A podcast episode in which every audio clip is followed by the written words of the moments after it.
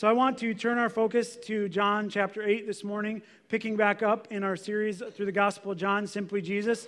It's been a fruitful series as we've looked through and we're moving slowly through the Gospel of John.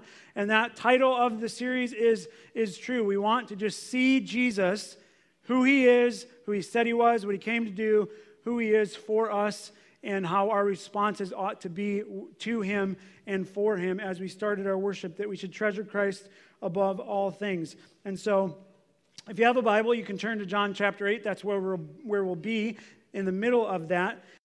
So, be on the screens, John 8, picking up in verse 21 through 38. So he, Jesus, said to them again, I am going away, and you will seek me, and you will die in your sin. Where I am going, you cannot come. So the Jews said, Will he kill himself, since he says, Where I am going, you cannot come? He said to them, You are from below, I am from above. You are of this world, I am not of this world. I told you that you would die in your sins, for unless you believe that I am he, you will die in your sins. So they said to him, Who are you? Jesus said to them, Just what I have been telling you from the beginning. I have much to say about you and much to judge, but he who has sent me is true, and I declare to the world what I have heard from him. They did not understand that he had been speaking to them about the Father. So Jesus said to them, When you have lifted up the Son of Man, then you will know that I am he, and that I do nothing on my own authority, but speak just as the Father taught me. And he who sent me is with me. He has not left me alone, for I always do the things that are pleasing to him. As he was saying these things, many believed in him. So Jesus said to the Jews who had believed in him, If you abide in my word, you are truly my disciples. You and you will know the truth. The truth will set you free. They answered him, We are offspring of Abraham and have never been enslaved to anyone. How is it that you say you will become free? Jesus answered them, Truly, truly, I say to you, everyone who commits sin is a slave to sin. The slave does not remain in the house forever, the son remains forever. So if the son sets you free, you will be free indeed. I know that you are offspring of Abraham, yet you seek to kill me because my word finds no place in you. I speak of what I have seen with my father, and you do not, and you do what you have heard from your father. So Jesus is here talking to the Pharisees, and I'll get into that as I as I dive into this, and he's telling them who he is and what he came to do. So I ask you to pray. Just say to God, would you just speak to my heart to remind me of who Jesus is, what he came to do, and remind ourselves of who we are and our desperate need for Him and have God speak to, to our hearts for, for life change. You pray, I'll pray for us collectively. Let's pray. Father in heaven, we thank you for your word, the word that was just read. We pray as we are the people of God that sit under its authority now that we would learn. Father, this isn't just a story from 2,000 years ago of a part of Jesus' ministry. It has power for us today. The same thing is true about our human hearts that it was for those Pharisees listening to Jesus teach. Father, I pray that we would know who Jesus Christ is. And uh, Father, I pray that we would know that He came to rescue our hearts from sin and redeem us, that we might be in a right relationship with you forever. And so, Father, help those who don't know that to know that today by your Spirit. And help us who do know that to make Jesus our highest treasure and follow him and flee from sin. May you be glorified, and we praise you and we thank you and pray these things in Jesus' name. And all God's people said. So I have two questions for you as I begin, these being the questions. And I want you to really think about your heart. And really, the way we started this service was with an attitude of kind of checking our hearts against the balance of where our relationship with, his, with God is and, and who we are. And so the first question is this Where is your sin temptation in your life right now? What sin temptation is going after your heart? That could be many. But if you think about where you are right now in your heart and it gets pulled in so many directions and and, and gets tugged and, and it wanders from God. We've sung about that before. My heart uh, prone to wander, Lord. I feel it. Where is your heart moving away from God? What areas of your life? And the second question being this What guards or guardrails or awareness or protection are you putting around your heart to keep that from happening? There's just a reality that we have this subtlety about us where sin comes in and it just draws our hearts away from Christ. And so we have to be aware of that.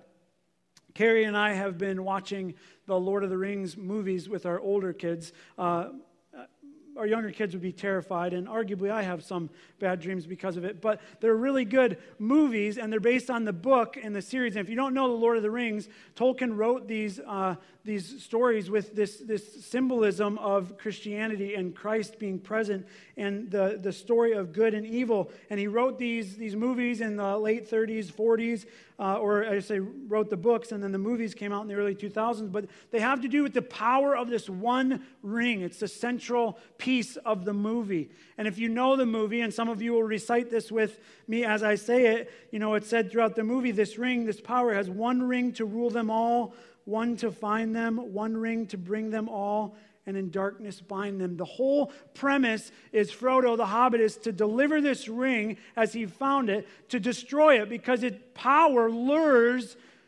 hearts in and tempts them towards pride and evil and all of these things. And so through this whole series, this band of the fellowship comes together and you got elves and hobbits and all these things. They're all symbolism of community that is trying to encourage one another to destroy this ring because they know it has power. But characters through the movie don't realize how powerful the temptation is from this ring. And moments and characters through the, the, the movie starts to tempt their hearts. And friends, this is a reminder as I was watching this. We've paused it a few times with the kids, and we've stopped just to talk about what are the implications. Spiritual warfare and battle rages all around us. And, and yet, Christians are generally naive to that that Satan is after your heart to tempt you towards things, to pull you away from God. And we're generally ignorant and naive to that. Like we don't know why our heart drifts and wanders. Such is the premise of the movie. They come to this ring and they can't understand why their heart is being lured towards this ring. And Tolkien was expressing these stories about the power and temptation that evil can have over one's life. Many of us just do not put the time and watchfulness into protecting our own hearts when it comes to spiritual temptation. And so Solomon, we see in the book of Proverbs, writes all these wise wisdom things. And the smartest man, not man Jesus and part God man, but the smartest human, fully human, wrote these words in Proverbs 4:23. Above all else, guard your heart, for everything you do flows from it. The wisest man, that was one of the things he said, and God spoke that through the Spirit to be inspired in the scriptures. You'd think we ought to pay attention to that. And so that's my challenge to you. How are you guarding your heart? Because everything you do, everything you desire, everything you talk about, everything you, you go towards and pursue, whether it be career, power, position, relationship, it comes from your heart. And where is your heart? That's the challenge for us today. That's your source that everything flows from. And as I read and studied this passage in John chapter 8 this week, what really gripped me was the phrase Jesus spoke in both, both verse 21 and 24. When he, and it kind of gripped my heart when he said, You will die in your sins.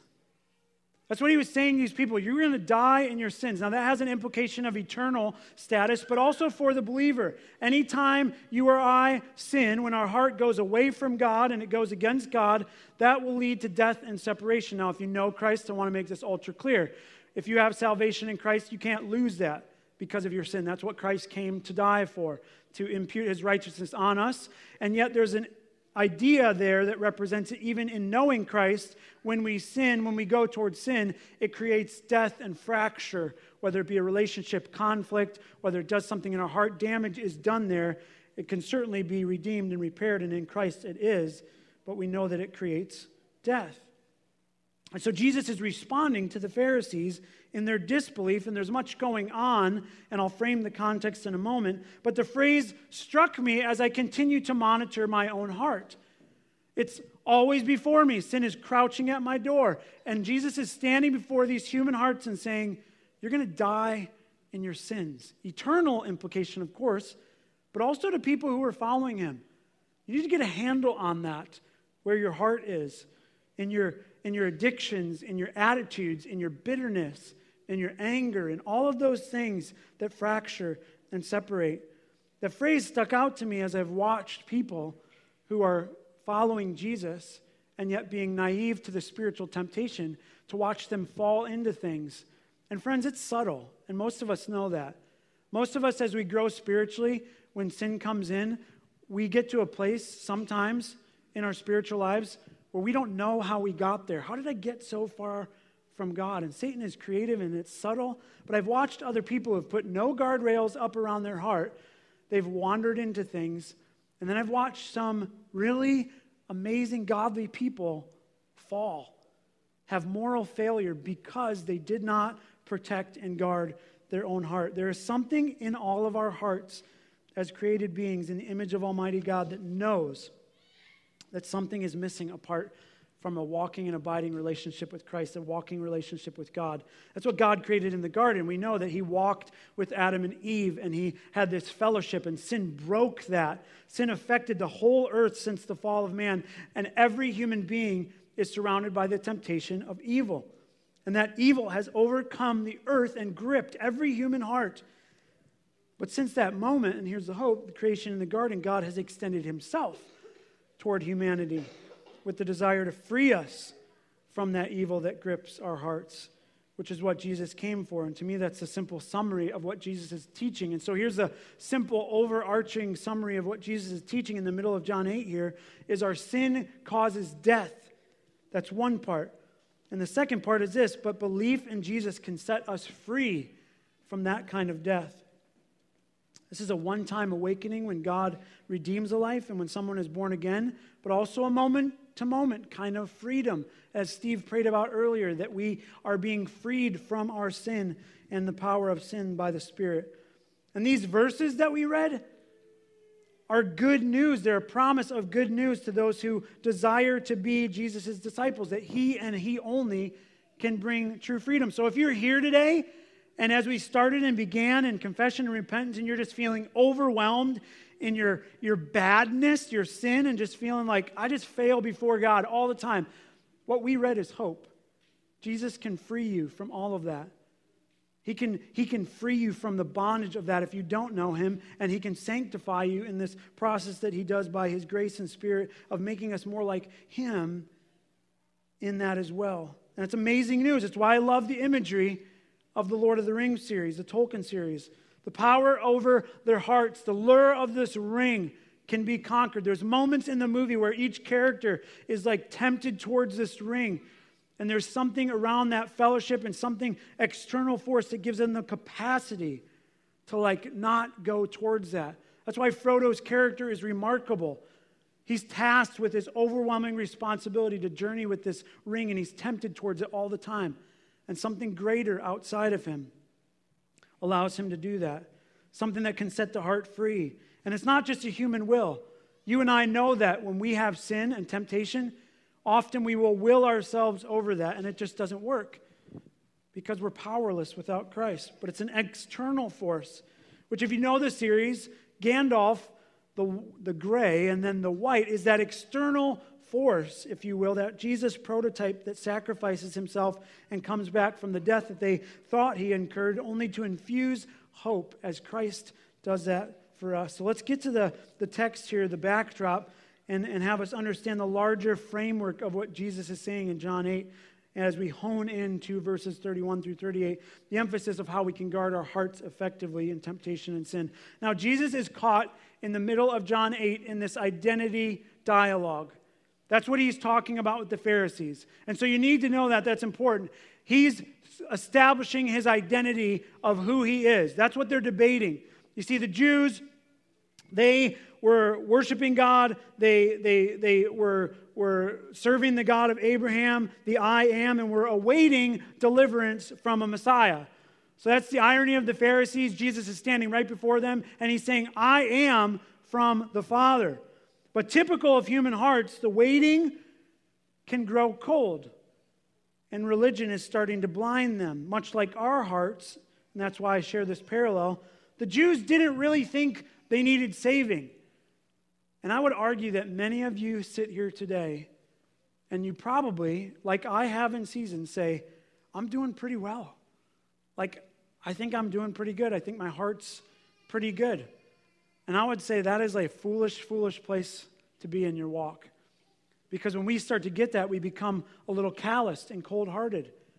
We have to be much more aware of that. You see, these Jews, these Pharisees, their pride is swelled and their hearts have become hard. Their wisdom is really ignorance and foolishness. And Jesus is painting a picture here to them, not just of who he is, although he is making that quite clear in his identity, that these Jews, he's saying this to them that you're actually estranged from God and their ancestry.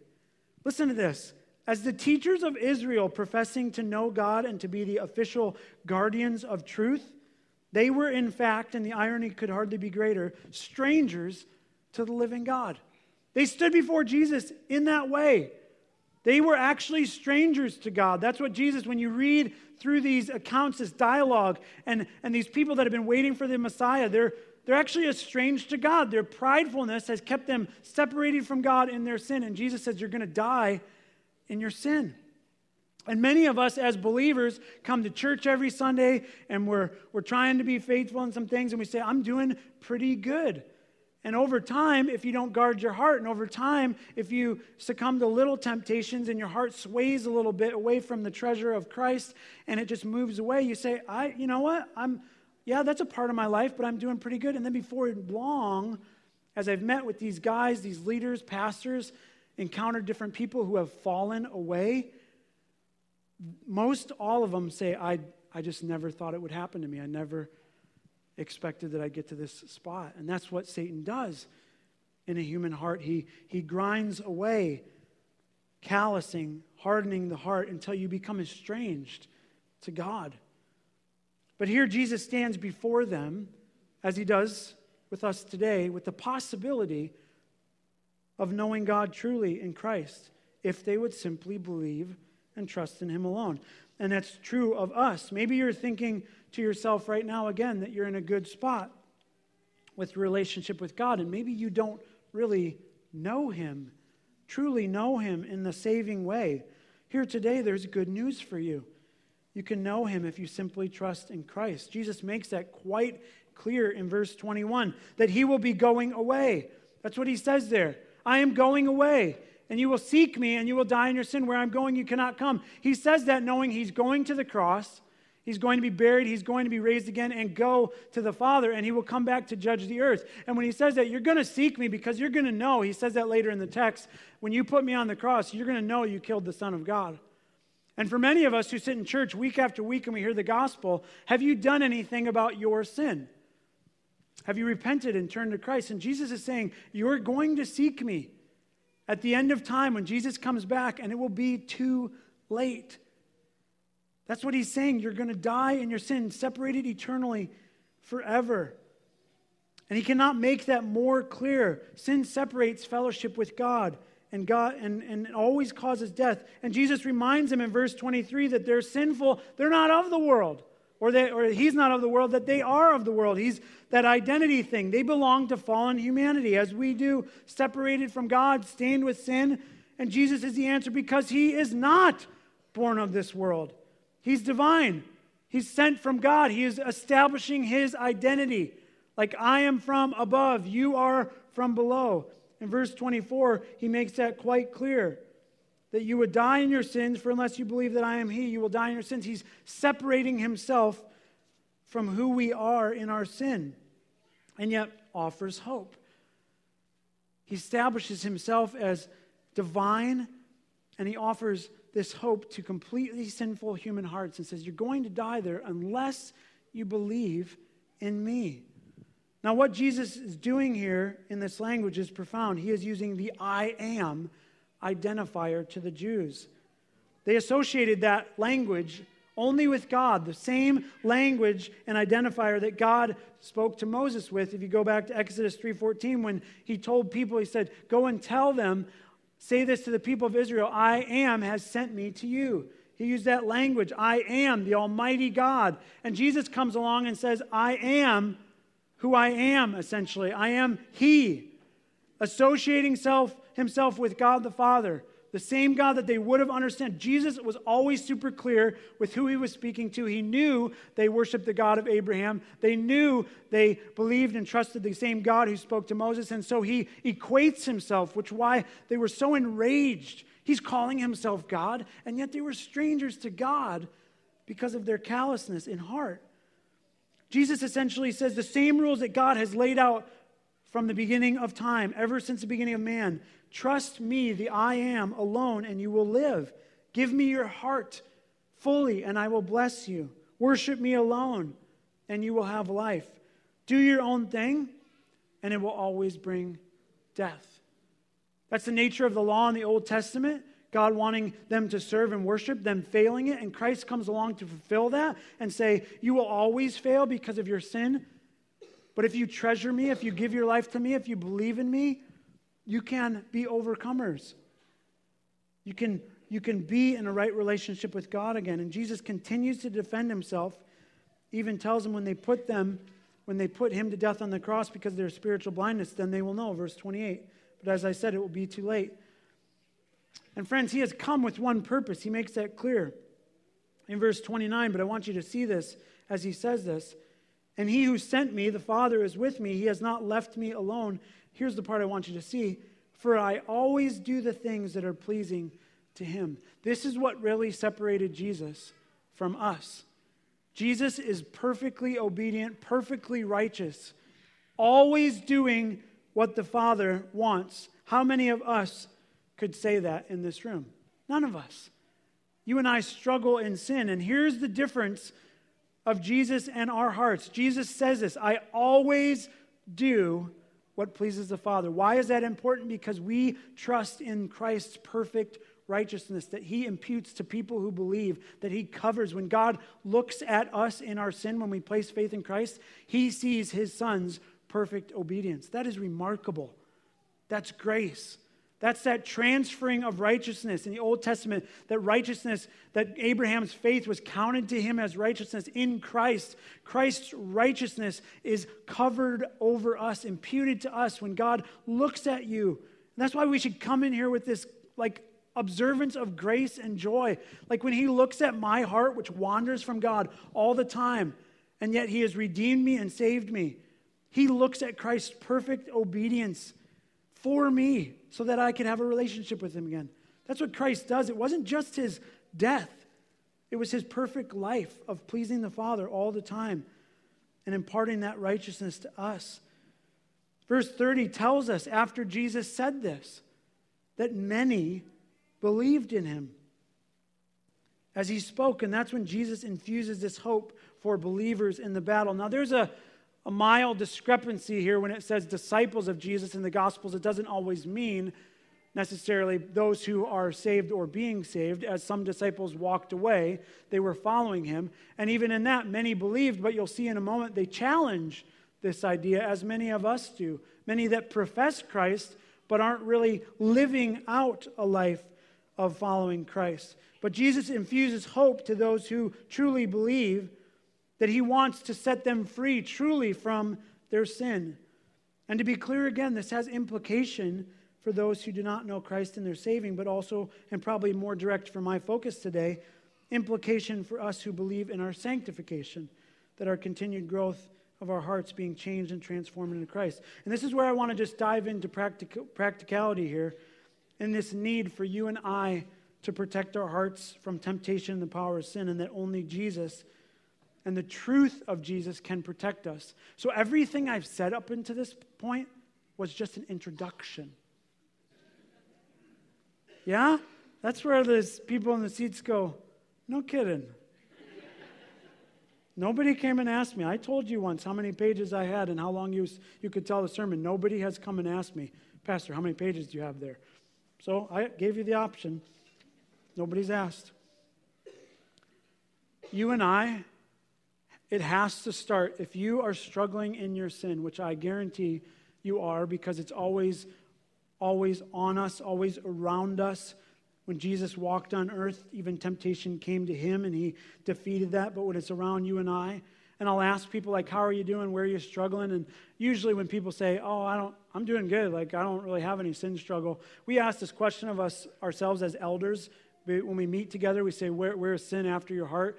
And if we ever heard one of the other elders say, ah, I don't, I don't think, oh, we're good, we'd, we'd probably, like, yeah, okay, there's some more. That's just not an acceptable answer for the Christian.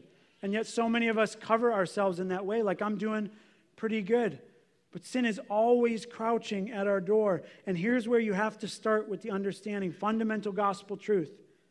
We do not, listen to this, friends, we do not become sinners because we commit sins. We commit sins because we are sinners. I'm going to say that again, and I know it sounds super easy to understand, but this is for you today. If you're just like one of those people that says, I'm doing pretty good with God, listen to this. We do not become sinners because we commit sins. We commit sins because we are sinners. That is crucial that you understand it because it's not what the world teaches. The world teaches that you are born with a generally good heart and that evil comes and affects that heart, which is just wrong. It's upside down, which is why even as we raise our kids, and we've always used this example, if you have little kids, do you have to tell them, like teach them? You know, as you're teaching them to go to the bathroom and teaching them how to eat at a table, do you have to teach them, and here's how I want you to rebel? Here's how I want you to say no. Do you have to teach them that? No, which is why when we raise and educate our kids, it's so difficult as, as we put parental protection around our kid in all these ways because and this is the world's model we have to like helicopter over our kids and do what's best for them and we even this creeps into the church and we put all these external things around them and how can you truly protect your kid from what's inside their heart does that make sense that's why it's so difficult because you and i cannot protect these little ones from what's already in their heart which is sin stained with sin that's why we wanted to come and and do this as we move forward. Pray for these kids. They grow up and they could grow up in the perfect church environment. Kind of, like no church is perfect, but they could, we could do everything like as best as we could do and raise these kids and, and protect them. And we could grow up in the perfect home setting. And yet, what is in them is sin. Their hearts, natural rebellion, fallen hearts in opposition towards a holy God. And we simply cannot protect them from what's inside of them. We can only teach them the gospel and have them know that gospel truth as we ourselves need to know that we do not become sinners. We are sinners in desperate need of salvation. And so Jesus aims at our hearts with the desire to set us free from the power of that and the capacity to do so. And he says in verse 31 if you abide, and he says, if there's hope, if you abide in my word, you are truly my disciples and you will know the truth, and the truth will set you free. It's like this devastating bad news of the gospel you are sin, evil is in your hearts. And Jesus says, If you abide in my word, you'll be my disciples. You will know truth, and the truth will set you free. Three things there. You are my disciples. There is a distinguishing mark. Jesus is calling people out. If you truly follow me, here's who you are. The second thing, you will know the truth. In a world full of falsehood and lies. You can know the truth. The third thing being that truth will make you free. This is the language that separates people who are really free from those who appear to be a Christians. And even as I read that verse, and I studied it though, but I said, how many times do we see that? Yeah, the truth will set you free, but what is truth? What is Jesus saying there? Here it does not simply represent a philosophical idea or an opposition, if you will, to falsehood. And here's what I need you to know Truth here, as Jesus spoke it, is the knowledge of God revealed in Christ Himself. Knowing Christ is knowing God. And so it's not just things that are opposed to falsehood, like you just need to know truth. Christ is saying something here. He's saying, I am truth. When you know me and walk with me and abide in my words and understand my perfect life, my death, my resurrection, all of that stuff, you know truth. The only thing you need to know in this world. And anything against that is falsehood. Knowing Christ is knowing God. That's why in verse 36, you'll notice he swaps out truth, that word, for son. If the son sets you free, If truth, he says truth, son, synonymous with himself, sets you free, you are free indeed. That's what he, he called himself the Son. He called himself the truth. He called himself the Word. All of those synonymous. He says the Word made flesh. So we know that's synonymous with Christ himself. If you walk with God and obey his commands and guard your heart and abide, if you live connected to the vine, only then can you be knowing truth. The truth that will guard your heart from falsehood. When you know truth, it always exposes the lies of your heart. So if you sat here today and you, you answered that second question, I don't know if I have guardrails set up around my heart. Whenever you read the Word of God, it always with a heart that wants to be changed, it's a caveat, it always exposes the lies, the temptation. That's why David prayed that way. Create in me a clean heart. Show me any sin that's in with me. When you go to God in that way, it will always expose things, blind spots.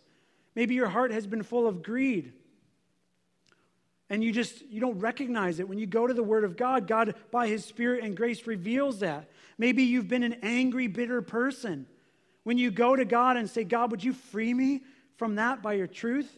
God reveals, yes, you have this bitter root in your heart. Maybe it's over this relationship or this person or that, and He wants to pluck it out.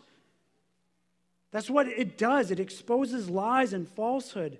Maybe you think a certain way about politics or government or economics or whatever it is. And when you go to God as a sovereign Lord and say, God, are you in charge of all this? He exposes all the falsehoods of the world. In our culture of, of, of sexuality identity being just like stained and, and misconstrued. People in our world, even Christians, say, Well, I don't think like that's a big deal. When you go to the Word of God, it always exposes lies and falsehoods about all of that. And it reveals sin, and it's a freedom that we so desperately need. But you and I can be so naive that we walk apart from Christ's Word. As I give Bibles out to people, I will often write, and I've said this before, I'll often write in the margin, sin will keep you from this book, or this book will keep you from sin. Why? Because I know that this book keeps our hearts from sin. And sin will keep our hearts from the priority and treasure of the Word of God. And we'll grow cold and we'll become tempted. And friends, I need you to know the power of sin in temptation this morning, just like the ring's power in the Lord of the Rings. So sin is like a roaring lion circling around you, waiting to devour you. At least that's the language of 1 Peter 5 8. In fact, I need you to know these truths today. And I wish I had more time to just dive into these characters, Old Testament characters, but I need you to know these three truths about sin today. Number one, and this is seen most clearly in the life of Samson, the strongest man probably to ever live, sin is stronger than you. So don't be foolish about that. Most of the pastors that I've talked to that have had moral failure, they said, Well, I, was, I could conquer this. I could just overcome this temptation. Sin is stronger than you, so don't be foolish. Sin has power, more power than you.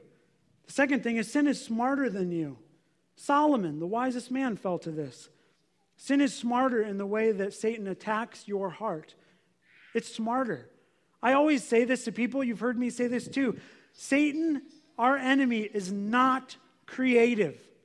He's just super smart and simple. He uses the same thing in your heart over and over and over, and you know what that is. You know where he gets you the most. If it's if it's like approval from people or greed or lust or anger, you know he just goes at you the same time. He doesn't ever like I wonder if I could try like something different in Craig because you know like I already no. In Craig's heart, he goes after the same thing every time, and I know it. And it's ugly all the time. It's smarter than me. And the last one this sin can woo you, it can steal your heart. David learned this when kings went off to war and he saw Bathsheba and he thought he was in a good spot. Like, I'm in a good spot. He wasn't in a good spot because he should have been off to battle. He was in a different spot, a lazy spot, a complacent spot, and sin came and wooed his heart, and it pulled his affections away from Christ, his Lord, and towards this woman. And he paid for that dearly. So don't be ignorant to your sin. It's stronger than you, it's smarter than you. It can woo you. But thanks be to God that Jesus is stronger, wiser, and his love can triumph over our hearts. That's the, the good news. And here's the real practical thing about our journey together, helping to direct our hearts towards this first question I asked, to guard our hearts. I want to just give you, as, I, as I'm wrapping this up, four truths about temptation that hopefully we can learn from this text and send us out. The first one being this victory over your temptation. If you're sitting here today and you say, Man, I want to know this Christ, this power. I want to lean into this Jesus who will free me, who will set me free from the temptation I have. I'll tell you this victory that you desire over temptation becomes really difficult when sin becomes precious. When you treasure something over Christ, and maybe you're sitting here and saying, I just don't know if I could give that up to Jesus. When you hold that treasure so tightly, it becomes very difficult to have victory over your sin. When your heart is so embittered in a relationship, when you have unforgiveness towards a, like a, a mother, father, brother, sister, whoever that is, when you're so bitter that you will not give that up, it becomes very difficult.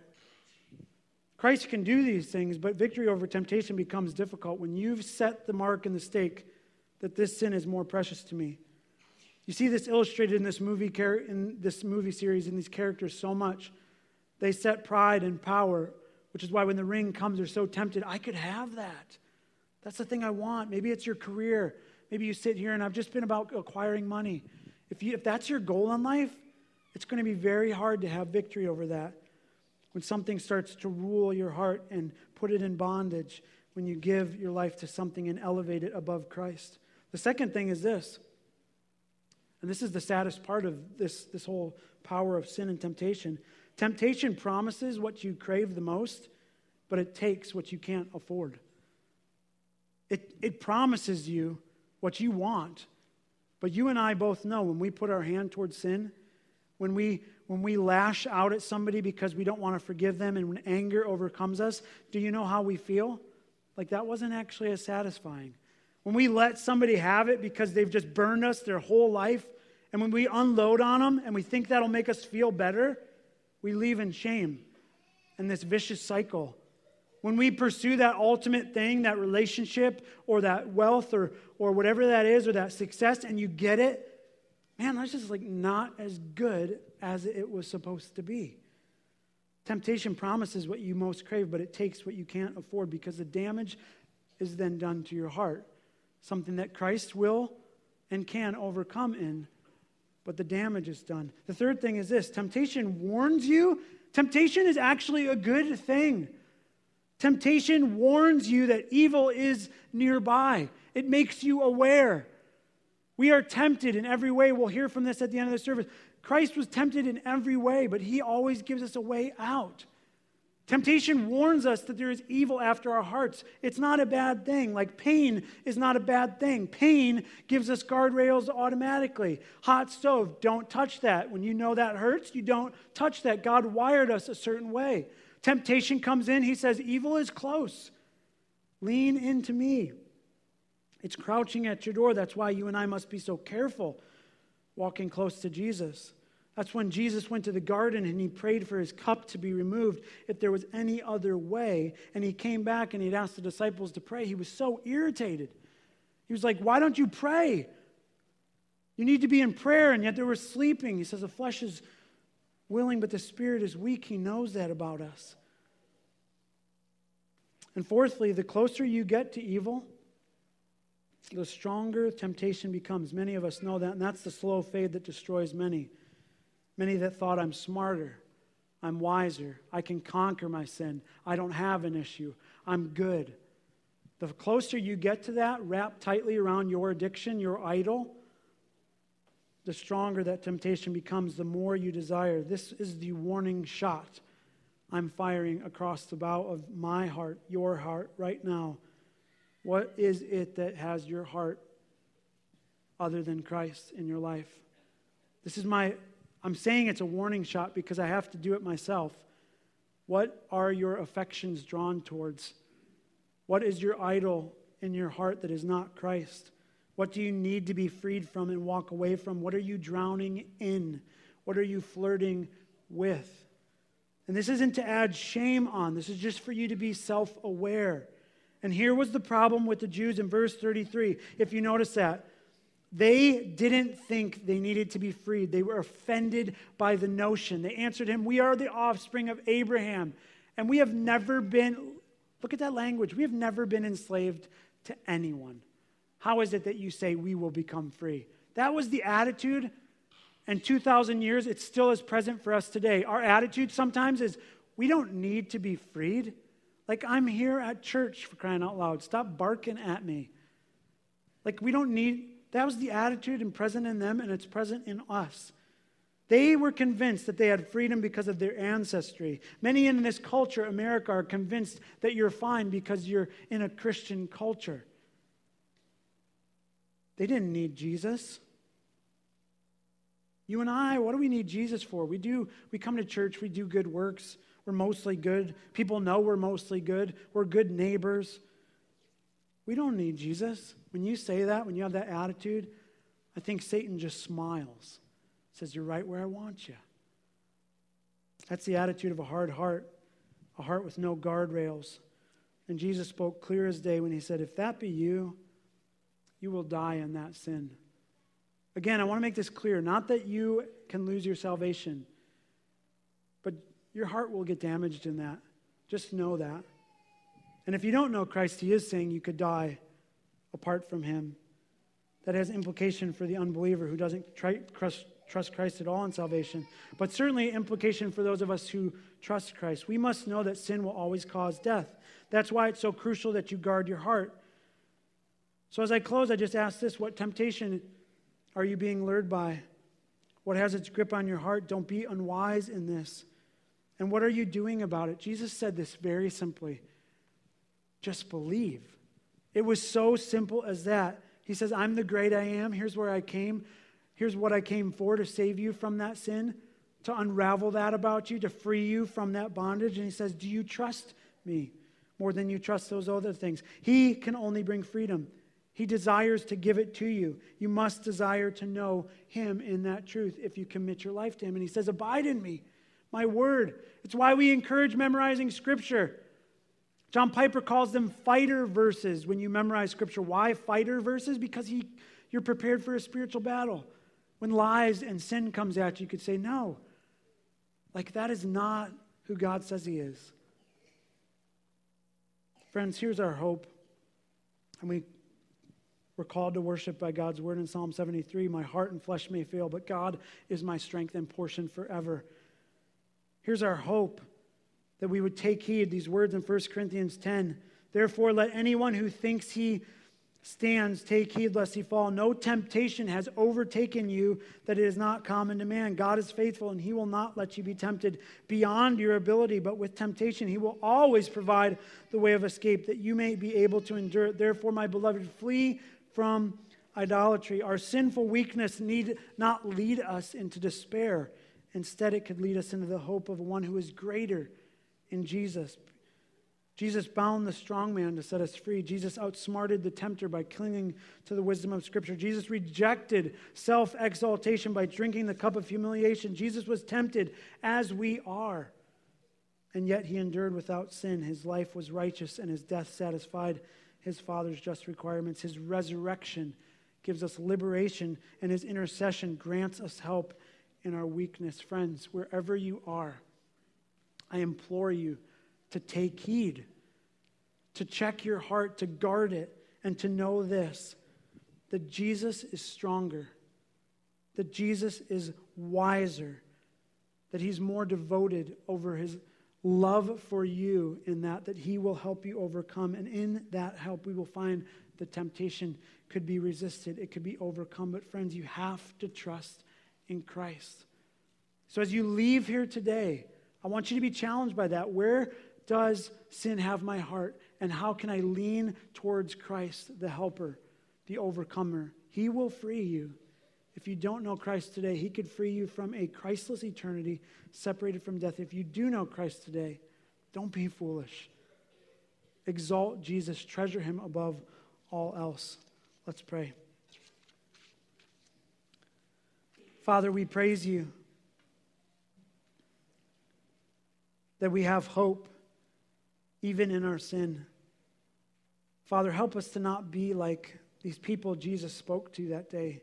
Help us to not become people that are naive, that think we're doing okay.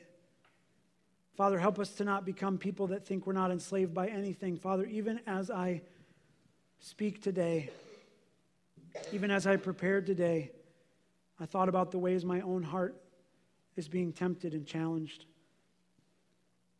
Father, it's being drawn towards things that aren't pleasing towards you, to you. Father, it made me very aware that I need to guard it. Father, even as people sit here today, maybe they're confronted with something they know they've been struggling in. Father, that they need to confess and repent of. Father, many of us struggling in those same things, and I pray today that we would trust Christ in his power, that we would trust him in his perfect righteousness and obedience, and Father, that we would cling to him. And Father, be devoted to prayer and be devoted to his word. Father, Christ told us there if we would just abide in His word and walk and trust in truth, we would know it. That would set us free. Help us to be people who pour ourselves into the Bible. Father, for the sake of knowing you greater in greater ways. And Father, that we would praise you, that we would worship you, that we would not give our affections towards anything else. May all glory be to Christ as we sing that. May we just praise Jesus for what he came to do in his death and what he gave us in his resurrection freedom freedom from sin. Father, help us be a church that longs to treasure Christ, we pray. In the powerful, overcoming, chain breaking name of Jesus, we pray. And all God's people said, Learn a little bit. I want to leave you with um, a benediction today from Hebrews chapter 4, verses 14 through 16. Since then, we have a great high priest who has passed through the heavens, Jesus, the Son of God. Let us hold fast our confession. For we do not have a high priest who cannot sympathize with our weaknesses, but one who has been tempted in all things as we are yet without sin. Let us, therefore, draw near with confidence to the throne of grace that we may receive grace, receive mercy, and find grace to help in time of need. So go in peace, have a wonderful day and a wonderful week.